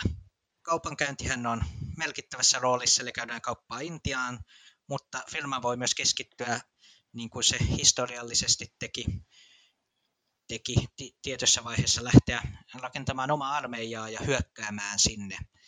Yleensä kaupankäynti kärsii, armeijat ovat kalliita myös ylläpitää, firma kärsii helposti, mutta toisaalta nämä upseelit, jotka pääsevät hakemaan ryöstösaalista ja tois, äh, uudet, uudet kuvernöörit, joita alueelle, alueelle saadaan, niin pystyvät saamaan paljon, paljon rahaa. Niin tästä tulee yksi, yksi sen pelin niin kuin oleellinen sisäinen, sisäinen kitka sen lisäksi, että yritetään löytää tai kaikki yrittävät päästä sopiviin virkoihin ansaitsemaan sitä kautta, niin myös se, että mihin suuntaan tätä firmaa, firman toimintaa aletaan ajaa. Suunnittelija on tosiaan Verle, joka on suunnitellut myös Ruutin, joka on ollut nyt paljon esillä myös esimerkiksi Pax Pamielin siellä Madlen julkaisema peli toi, yhdestä kuuteen toimii, neljällä toimii tai ehkä viidellä toimii parhaiten, parhaiten toisaalta myös, se toimii myös kahdella, kahden hengen pelinä, joskin se on vähän erilainen peli, että silloin on vähemmän diilausta ja enemmän, että yritetään hoitaa niin kuin jäljestää sopiva, sopiva kulma firmasta omalle perheelle, jolla pystytään pyörittämään, pyörittämään sellaista operaatiota, jolla se siellä pystyy rikastumaan. Tämä, itselle tämä on tosi, aina kun, aina kun löytyy sopiva porukka, niin pelaa, pelaa mielellään, että tässä kuuluu myös niihin peleihin, jossa ehdottomasti lopputulos on vähemmän tärkeä kuin matka, että parhaat hetket pelissä yleensä on, että kun filma, fil, filmalla tai Intiassa käy jotain odottamatonta tai joku uusi presi, äh, chairmani päättää, että nyt firma lähtee panostamaan täydellä rahalla tykkeihin eikä enää mitään kauppaa käy, niin tästä syntyy äh, kaikenlaisia kiintoisia hetkiä, hetkiä sen pelin aikana. Tämä taisi olla sinulle oikeasti ensimmäinen kerta, kun pelasit. Tämä oli eka kerta, kun mä pelasin tätä peliä. Ja tota, mä oon itse asiassa miettinyt tätä peliä koko viikon sen jälkeen. Ja mä oon miettinyt myös sitä, miksi mä oon miettinyt tätä peliä. Että mikä siinä pelissä, joka koko ajan palaa, vaikutukset palaa takaisin siihen. Niin. Ja esimerkiksi foorumilla, niin Tryytty, joka oli mukana pelissä, niin haukkui tämän ihan hirvittäväksi roskakasaksi tämän pelin. Niin miksi silti mä edelleen mietin tätä peliä? Ihan perus, jos, jos se niin riisuu kaiken Chromin pois tästä näin, niin tämä on noppapeli, jossa parilla pelaajalla on päätäntävalta, mitä kierroksella tehdään. Yksi päättää, miten rahat jaetaan, ja sitten niiden mukaan mennään. Jos porukkaa lähtee eläkkeelle, niin sitten pari tyyppiä pääsee päättämään niistä. Niin. Miksi se kuitenkin miksi tämä vetoo muuhun ja miksi tämä niinku tuntuu tosi mielenkiintoista peliltä. Et tässä, tässä on neuvottelut ihan valtavassa roolissa ja musta tuntuu, että Et tota, me pelattiin ihan nappulaliikatasolla tässä pelissä. Me pelattiin ihan noviiseena tässä näin. Meillä ei ollut mitään poliittisia puheita, ei mitään suuria lupauksia, yhtään chairmania ei grillattu, että mitä aiot tehdä firmalla, mihin suuntaan viet firmaa, mitä minä saan, että sinä pääset sinne niin. Meillä oli aivan liian vähän kuutioita siellä osakepotissa antamassa ääniä siihen, että kuka on seuraava chairman. Ja sitä chairmanista pitää tapella. Se chairman pääsee eläkkeelle 50-50 mahdollisuudella verrattuna seuraavaan portaaseen, joka on yksi kolmesta, tai viimeiseen portaaseen, joka on yksi kuudesta. Eli chairman on, niin kun, jos sä haluat voittaa pelin, niin sun pitää päästä chairmaniksi, jotta sä pääset eläkkeelle helpommin. Ja plus teema, teema vetoo muuhun kuin sata salamaa. 1700-1800-luvun Englanti on niin kuin ehdottomasti yksi mun suosikkiteemoistani. Ja siinä vaiheessa, kun uh, yksi poliittinen virka, mihin eläkkeelle siirtymisen jälkeen paljastettiin semmoinen iso pakka, mitä niitä voi olla, ja niistä tulee vain kuusi, niin yksi niistä oli South Sea Company, joka on tämmöinen niin kuin yksi mun lempi, lempifirmojani kyseisestä aikakaudelta. Se on se ensimmäinen talouskuplan firma. Ja se perustettiin puhtaasti sen vuoksi, että sovittiin, että jälleen kerran, kun Englannin valtio on hirveässä velassa, kuningas on hirveässä velassa, niin sovittiin, että tähän firma, joka ostaa kaikki velat taas itselleen. Ja, ja, tota, ja kuningas lupaa, lupaa kyllä, että hän sitten niin kuin maksaa velat tälle firmalle, että, että sitten sitten osinkoa jaetaan niistä, mitä se maksaa. Että myydään osakkeita vaan kaikille ihan hirveät määrät. Eli ei ollut mitään realistista keinoa saada minkäännäköistä rahaa. South Sea on niin kuin, oli siihen aikaan puhuttiin, kun puhuttiin South Seas, niin tarkoitettiin tuota Etelä-Amerikkaa ja just sitä ympäristöä. Ja se oli täysin niin kuin espanjalaisten hallussa. Eli totaalisesti no-go zone englantilaisille. Ei mitään jakoa, että sinne pitäisi mennä. Et firma niin kuin ihan, ihan suoraan puhtaasti sanoo, että se on ihan paskaa, ja silti sit, tota, porukka ostaa sitä ja tulee valtava talouskupla mulla oli pakko saada tyyppi sinne South Sea Company kortille sitten, kun näin se tuli esiin. Eli kun teema vetoo mulle tosi voimakkaasti. Nyt mä pelkään se, että vetoako se teema liian voimakkaasti ja mä en näe sitä peliä niin kuin kokonaisuudessaan. Mutta silti siinä pelissä tuntuu olevan jotain, mistä mä vaan tykkään. Et meidän pelissä me jaettiin esimerkiksi rahaa aivan liian varovasti. Olisi pitänyt vaan antaa kaikkiin paikkoihin pikkasen liian vähän, että porukka joutuu heittämään sitä noppaa siitä ja vähän niin kuin tuurilla menemään sitä. Ja just sen verran kuitenkin, että on jostain tulee sitten jotain voittoa. Nyt me jaettiin varmuuden vuoksi rahaa tiettyihin paikkoihin. Eli, eli kun tota, siellä on kolme tämmöistä niin kuin, tota, presidenttiä siinä firman alaisuudessa, jolla on oma tämmöinen niin kuin, paikka, minkä kanssa he voi käydä kauppaa. Ja raha määrittelee, että kuinka monta noppaa saat heittää. Et jokainen noppa maksaa yhden rahan lisää, sitten se pari modifier, modi, muuttuja siihen lisäksi. Ja kun sen tarpeeksi rahaa laittaa, niin varmasti niin onnistuu kaupankäynti laittaa pikkasen vähemmän rahaa, niin sitä voisi käyttää johonkin muuhunkin juttuun ja kokeilla vähän näitä muita juttuja tuolla noin. Eli me ainakin jaettiin aivan liian vähän rahaa siinä pelissä. Ja tämä on kyllä semmoinen peli, että tämä ei sovi kyllä kaikille. Tämä vaatii semmoista poliittista pelisilmää tai semmoista niin halua neuvotella sitä pelitilanteesta. Sun pitää olla niin valmis sanomaan, että hei, joo, mä otan sut tähän tilanteeseen, mutta mä haluan sulta yhden tuommoisen kuution itselleni. Ja meillä ei ole puhuttu nyt kuutiosta ollenkaan. Eli se, mitä sä voit tehdä kaupankäyntitilanteessa on, sä voit antaa yhden oman kuutiosi kaverille. Ja jos et sä oot lunastanut sitä takaisin pelin lopussa, niin se on miinus kaksi voittopistettä, joka on aika paljon tässä pelissä. Mä taisin voittaa sen 13 pisteellä, niin miinus kaksi on aika paljon. Sen saa lunastaa takaisin sitten joko tekemällä vaihtokaupan, että mä annan sun kuution, niin sä annat mun kuution, tai maksamalla siitä sitten rahaa. Se tekee sitten, se antaa semmoisen niin ulottuvuuden, se antaa kaupankäyntiin semmoisen mahdollisuuden, mitä me ei oikein, vähän käytettiin, mutta mun mielestä me ei päästy tarpeeksi syvälle sinne vielä. Et sä voit niin kuin, jo, mä äänestän sut chairmaniksi, mutta sun pitää antaa mulle neljä tuollaista kuutiota. Et mä haluan, että sä teet niin niitä asioita, mitä mä haluan, että sä teet. Me ei lähdetty ollenkaan tuolle linjalle. Vaihdettiin maksimissaan yhtä kuutiota. Ja sekin oli semmoinen, että, että varmistettiin, että toinen pelaaja tekee saman tien perään sen aktin, millä se saa sen kuution takaisin. Tyylin tällaisia näin. Eli vielä niin kuin syvyyttä riittää siinä pelissä, vaikka mun mielestä me pelattiin aika hyvin aloittelijaksi pelaajiksi. Sen sinänsä firma ei mennyt konkurssiin kuitenkaan, hyvin lähellä kävi, mutta ei mennyt konkurssiin kuitenkaan.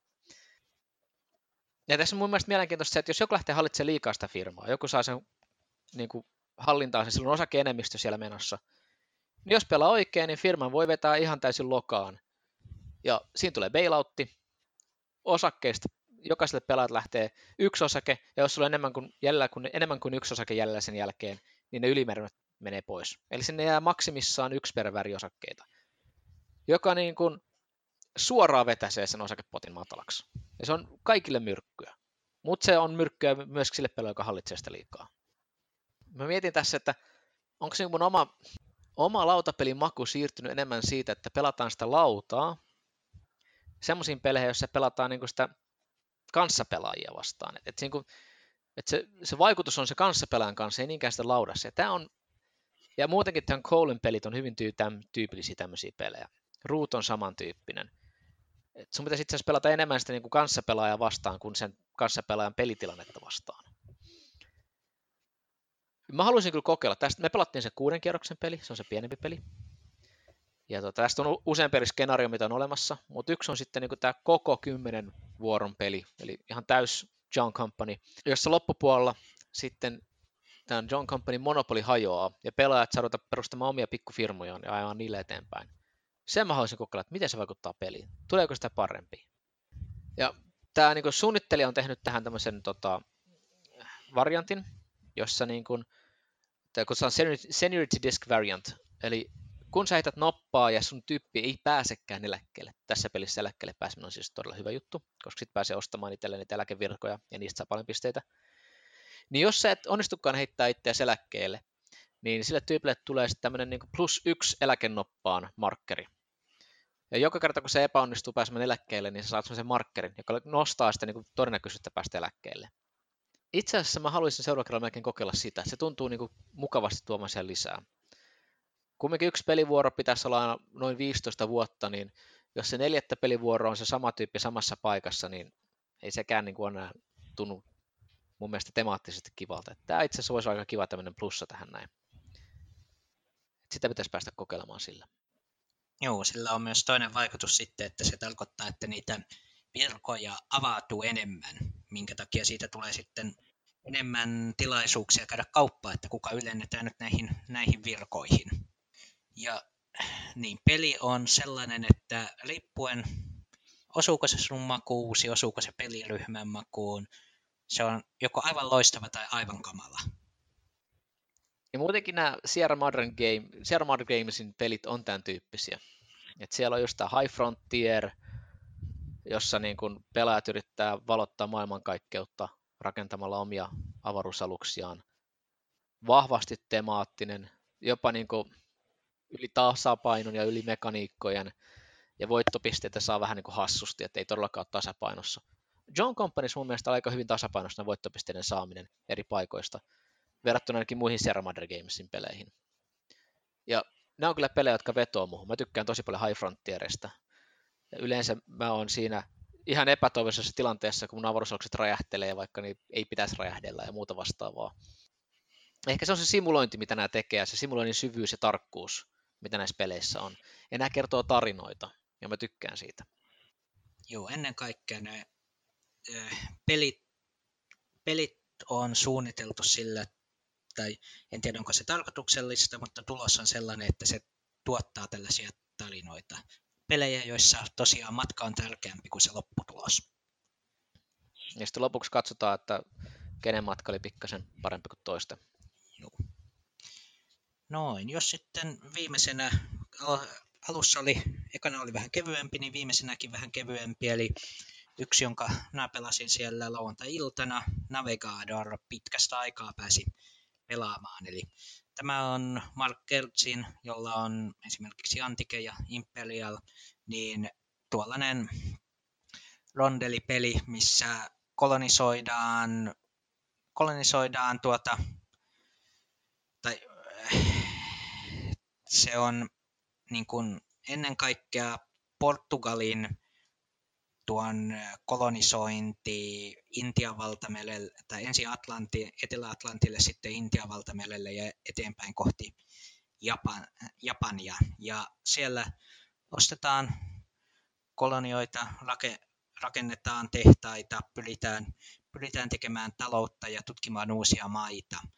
Elikoisuutena tai he, varsinkin alussa on helppo unohtaa itse asiassa ottaa pisteitä, eli pisteitä saa lopulta sillä, että jotakin näistä näitä eri asioita, mitä voi rakentaa tai tutkia, niin hankitaan, ja sitten pitää ostaa vielä privilegioita, kuninkaalta. Eli jokainen privilegio, mikä ostat, niin antaa lisää pisteytystä johonkin kategoriaan. Ja nämä privilegiot on helppo sieltä unohtaa, varsinkin koska niiden ottaminen syö työvoimaa, joka taas on, jota tarvittaisiin muuhunkin. Nosta tämä on näistä rondelipeleistä osuu parha, parhaaseen pituus pelisisältö tasapainoon. Eli tämä on yksi, yksi minun suosikeista. Suosikeista po, taktista syvyyttä itse asiassa paljon enemmän kuin miltä alun pelin näyttää, mutta peli, ei, peli on ennen kaikkea tosiaan taktinen, eli tosi oleellista on hyödyntää niitä tilaisuuksia, mitä tulee. Silloin, jos marketti on sellaisessa tilanteessa, että sä saat poikkeuksellisen paljon myymällä sinne, niin yleensä se kannattaa sitten tehdä, vaikka se sotkisi sinun pidemmän aikavälin suunnitelmia. Pelattiin tätä viidellä, menee kahdesta neljään, palas neljällä. Tosiaan viidellä alkaa tulla tosi ahdasta siellä, että siellä on suunnilleen neljälle pelaajalle erilaisia taktiikoita. Viides joutuu toistamaan jotakin. Tosin aika harvoin, aika harvoin neljälläkään pelaajalla kaikkia niitä neljää taktiikkaa menee, mutta siitä viidellä pelaajalla tuli tosiaan tosi ahdasta. Lauta tuli, kaikesta kilpailtiin, siis lauta ei niinkään tule täyteen, mutta lauta tyhjeni nopeasti. Siinä on tietty määrä rakennuksia, tietty määrä kolonioita, joita voi ostaa, ja ne sitten katosivat aika tahtia. Joo, mä itse tykkään tästä pelistä. Tämä on tota, itsekin omistan tämän ja ollaan itse asiassa pojan kanssa pelattu kaksipelinä tätä. Mun mielestä oli oikein mukava peli, hyvä rondeli. Mä tykkään kyllä. Mutta pitäisikö he nyt siirtyä vähän, että mitä tässä odotellaan? Meillä on tässä podcastissa jonkun verran noita Colein pelejä, ehditte hehkuttamaankin, John Companysta puhuttiin ja Ruutista, niin Pax Pamerista on tulossa uusi versio. Kickstarterissa taisi just mennä umpeen, vai onko tänään menossa umpeen se Kickstarteri, mutta mä epäilen, että kysele vähän ympäriltä, että joku on jo väkännyt sitä, niin niin voi sitten saada toisen kopion sieltä jälki, jälkihöyryillä, kun ne kyselee, että mitä muuta haluaisit, niin yleensä sieltä pystyy tilaamaan toisenkin kopion, jos haluat tämän itselleen. Ja tämä on tota, yhdestä viiteen pelaajaa, ja tämä Second Edition muuttaa pikkasen peliä. Tähän on niin 1800-luvun Afganijohtajien välinen taistelu, pelaajat on niitä Afganijohtajia, ja tota, venäläiset ja englantilaiset sitten haluaa tulla tänne alueelle, englantilaiset epäilee, että venäläiset rupeaa niin riehumaan siellä, niin pitää, pitää vähän niin kuin tällä etukäteen puolustusasemia tehdä, ettei venäläiset tule Afganistanin kautta tuonne Intiaan, joka oli Englannin tämä iso, iso alue sitten. Ja venäläiset taas ajattelivat, että ei vitsi, että englantilaiset tulee tuosta Intiasta, sitten tulee Afganistanista, sitten tulee meidän alueelle, että pitää vähän puskurivyöhykettä tehdä. Ja nämä puskurivyöhykkeet sitten sattuu olemaan molemmat tässä Afganin päällä, eli Afganistanin pitää sitten ruveta selviytymään näiden kahden ison valtion keskellä. Ja tässä niin hankitaan kortteja. Tämä on hyvin pitkälle korttipeli, siinä on pieni lauta, jossa sitten tota, näytetään, että missä päin karttaa ollaan menossa, mutta hyvin pitkälle tämä toimii korttien yli. Hankitaan kortteja, pelataan kortteja, sotkutaan kaverin kortteja vakoilijoille ja niin edespäin. Jokainen lojaali yhdellä näistä kolmesta faktiosta, venäläiset, englannismannit tai sitä afganit itselleen. Ja sitä lojaaluutta sitten voi pystyä vaihtamaankin, jos pelitilanne sen vaatii. Ja tota, pelaajat pystyy vähän väliin pelata kortin, joka tarkistaa, että, että voittaa koko faktio. Ja tota, tämmöinen niin checkikortti ja dominanskortti. Ja jos isot faktiot voittaa, niin se koko lojaalein voittaa sitten. Mutta jos Afganistan voittaa, itsessään Afganit voittaa, niin ruvetaan sitten katsoa, että kuka on kartalla parhaimmassa asemassa. Ja tota, tämä on Kickstarterissa kerännyt sen verran rahaa, että tähän tulee kuulema, todella hienon näköinen tämmöinen niin kuin matto kartaksi. Ja tota, palaset näyttää nyt hienolta, niin on todella niin kuin viimeisen päälle pimpattu. Ja, ja peliäkin on ruuvattu pikkasen enemmän siihen, että tässä on enemmän merkitystä tämmöisellä niin poliittisella puheella ja tällä niin kuin lojaalijuuden, lo, lojaalijuuden säätämisellä ja vaihtamisella. Vaikuttaa kyllä tosi mielenkiintoiselta. Odotan kyllä sitä ihan mielenkiinnolla. Joo, minä kattelin tuota Kickstarter-materiaaleja ja minä en ollut ihan vakuuttunut niistä muutoksista, että niiden perusteella mä, ää, vaikutti vähän siltä, vähän hankala tietenkin arvioida vaan tuolla tekstillä, mutta ää, vaikutti vähän siltä, että omaan makuun osuisi se ensimmäisen ensimmäisen painoksen versio paremmin kuin tuolla, tuolla tavalla muutettuna. Saas nähdä. Pitää päästä kokeilemaan, että mihin päin se menee. Mä en ole tosiaan sitä ensimmäistä painosta edes kokeillut. En, en minäkään, mutta eh, luin sen Kickstarterin kuvailun, mitä on muutettu, ja sitten enemmän siitä, että miten, miten ne eroavat joidenkin, joidenkin pelikokemuksien mukaan, niin sillä, sillä perusteella. Joo, mulla taas voisi nostaa esiin sellaisen, joka on jo julkaistu pitkän aikaa sitten, mutta jota taas pääsee pelaamaan ehkä vuosittaisen pelinsä tulevassa aktiivikonissa, eli Angola. Tämä on aika uniikki sotapeli Angolan sisällissodasta. Se, mikä, no tässä on useampikin asia, joka tekee siitä itse asiassa uniikin ja erikoisen ja kiintosan. Ensinnäkin tämä on täysin kahden puolen välinen peli, mutta molemmilla puolilla on kaksi pelaajaa, jotka on täysin niin kuin elillisillä ne ovat aina kes- toistensa liittolaisia, mutta pelaavat täysin elillä toisistaan. Eli niin kuin historiallisesti se oli, se oli hyvin sotkunen, moni osapuoli tunki nap- näppejään siihen, niin tämä, tämä hankaloittaa tuota koordinaatiota. Osapuolet saavat keskustella vapaasti, mutta vaan niin, että kaikki kuulevat sen, että kaikki, myös vasta, vastapuoli kuulee kaikki suunnitelmat. Sitten itse pelimekaniikassa, niin laudalle yleensä joka puolelle tulee vähän joukkoja, mutta jotta joukot voi hyökätä, niin ne pitää muodostaa, niitä pitää muodostaa kolonna. Ja kaikilla on vain rajoitettu määrä kolonnoita, ja aina kun vuoron aikana sieltä tippuu yksiköitä pois, niin ainoastaan vuorojen välillä pystyy järjestelemään ne takaisin, takaisin sinne kolonnaan. Eli käytännössä pelistä tämä avaa myös paljon sitä liikkuvuutta, eli kolonnat on teitä pitkin tosi liikkuvia, jolloin siellä liikkuu edes takaisin erilaisia, erilaisia kovia, kovia kolonnoita, tai mahdollisesti ihan vain bluffikolonnoita, koska vastustajat eivät saa katella, mitä siellä sisällä on. Ja nämä yrittävät löytää, löytää hyödy- etenemisreittejä eli alueille. Tuloksena on tietenkin, että alueiden omistajuus sitten vaihtuu useampaan kertaan.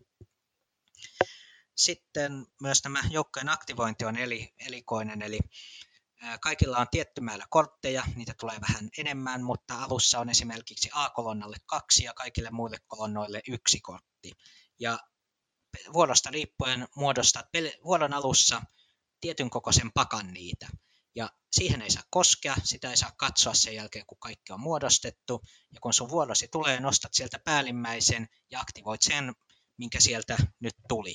Eli sun pitää suunnitella vuorosi etukäteen, mutta ei ole mitään tietoa siitä, että pystytkö sinä, pystytkö sä oikeasti siinä vaiheessa enää toteuttamaan sitä. Pienenä erikoisuutena myös, että kierro, äh, vuoden aloittaja heitetään nopalla sen jälkeen, kun kaikki on muodostanut tämän pakkansa. Eli sä et edes tiedä, että monentenako, monentenako olet pelaamassa. Ja toinen, mitä tuo tekee, että kun jokaista kolonnaa on rajoitettu määrä, niin kaikkea ei voi kuitenkaan koota siihen yhteen kolonnaan, vaan koska sä nyt voit aktivoida sen kaksi kertaa vuorossa, vaan sulla pitäisi olla noita sivujoukkoakin, jotka tekevät. Ja sitten viimeisenä erikoisuutena on se, että miten näitä joukkoja saa. Jalkaväkeä riittää, jalkaväellä vaan ei tee juuri mitään, eli se lähinnä on imemässä osumia. Se, että mitä saa aikaiseksi, niin tarvitaan ulkomaista apua. Ja ulkomaista apua tulee kahdella tavalla, eli se, joka, se puoli, joka häviää kierroksen, eli menettää enemmän victory kuin saa, niin sille tulee suurvallat toimittavat niin kutsuttua major helppiä, eli jotka on noita ylivoimaisesti vahvimpia yksiköitä koko, koko tuolla laudalla. Lisäksi molemmat puolet sitten bidaavat salassa montako pikkuapukorttia ottavat, mutta se puoli, joka bidaa yhteensä enemmän, niin menettää pisteen, koska propagandan takia. E, mutta kun sä bidaat salassa, et tiedä mitä se sun palisi bidaa, ja ne lasketaan yhteen, ja et voi oikein keskustellakaan sitä, koska se antaisi taas informaatiota muille, niin tästä tulee, tämä bidaus on aika kiintosa, kiintosa mekaniikka. Ja sitten vielä sen jälkeen, kun olet bidannut jotain kortteja, niin sieltä sitten, tai nostetaan se määrä kortteja, kun bidejä on, ja sitten sieltä tulee jotakin, mitä nyt ulkomaat ovat viitsineet lähettää. Koskaan ei tiedä, mitä tulee. Se voi olla mitä tahansa äh, panssarijoukkueesta bulgaarialaiseen kulttuuriattaseaan. Sillä on hyvä käydä sota. Joo, se on aina tämä, kun, aina suosikki, kun kommunistien puoli nostaa tämän kortin, kortin, varsinkin jos ne hävisivät juuri yhdellä bidillä sen propagandan. Joo, mutta tosiaan hyvin uniikki, todella kiintoisa peli. Tätä on pelattu niin kuin, tätä olen nyt kaikissa aktiivikoneissa, missä minä olen, on päässyt pelaamaan ja melkein jo vuotuinen pelinne, että siellä niin. pääsee pelaamaan tätä. Eli tosiaan aktiivikoinen on tuossa puolentoista viikon kuluttua, ei kun viikon kuluttua, ensi viikonloppuna, niin tota, siellä varmaan päästään pelaamaan taas uusia pelejä ja sen jälkeen varmaan palataan taas linjoille niiden, niiden merkeissä. Tuo Angola kyllä kuulosti mielenkiintoiselta, sitä ehkä joutuu, jos ei peliin pääse mukaan tai ei mukaan, niin ihan katsoo vierestä, että miltä se näyttää. Foorumilla vielä ei ole ilmoittautunut kuin kaksi henkeä, että kyllä siinähän saadaan kelättyä, mutta siinä, siellä jos huutelee, jos alkoi kiinnostaa. Voi olla, että päädyn pelin ääreen kokeilemaan Angolaa. Kuulostaa aika mielenkiintoiselta. Mutta ehkäpä tässä vaiheessa voitaisiin ruveta lopettelemaan. Ollaan tässä jo kohta puolitoista tuntia ylikin jo puhuttu. Palataan tuossa pari viikon kuluttua ja katellaan, että mitä siellä Aktivikonissa itse asiassa tulikaan pelattua. Eli silloin samantyyppinen jakso tiedossa. Kiitoksia kuuntelemisesta ja ensi kertaa. Moi moi! Moi moi!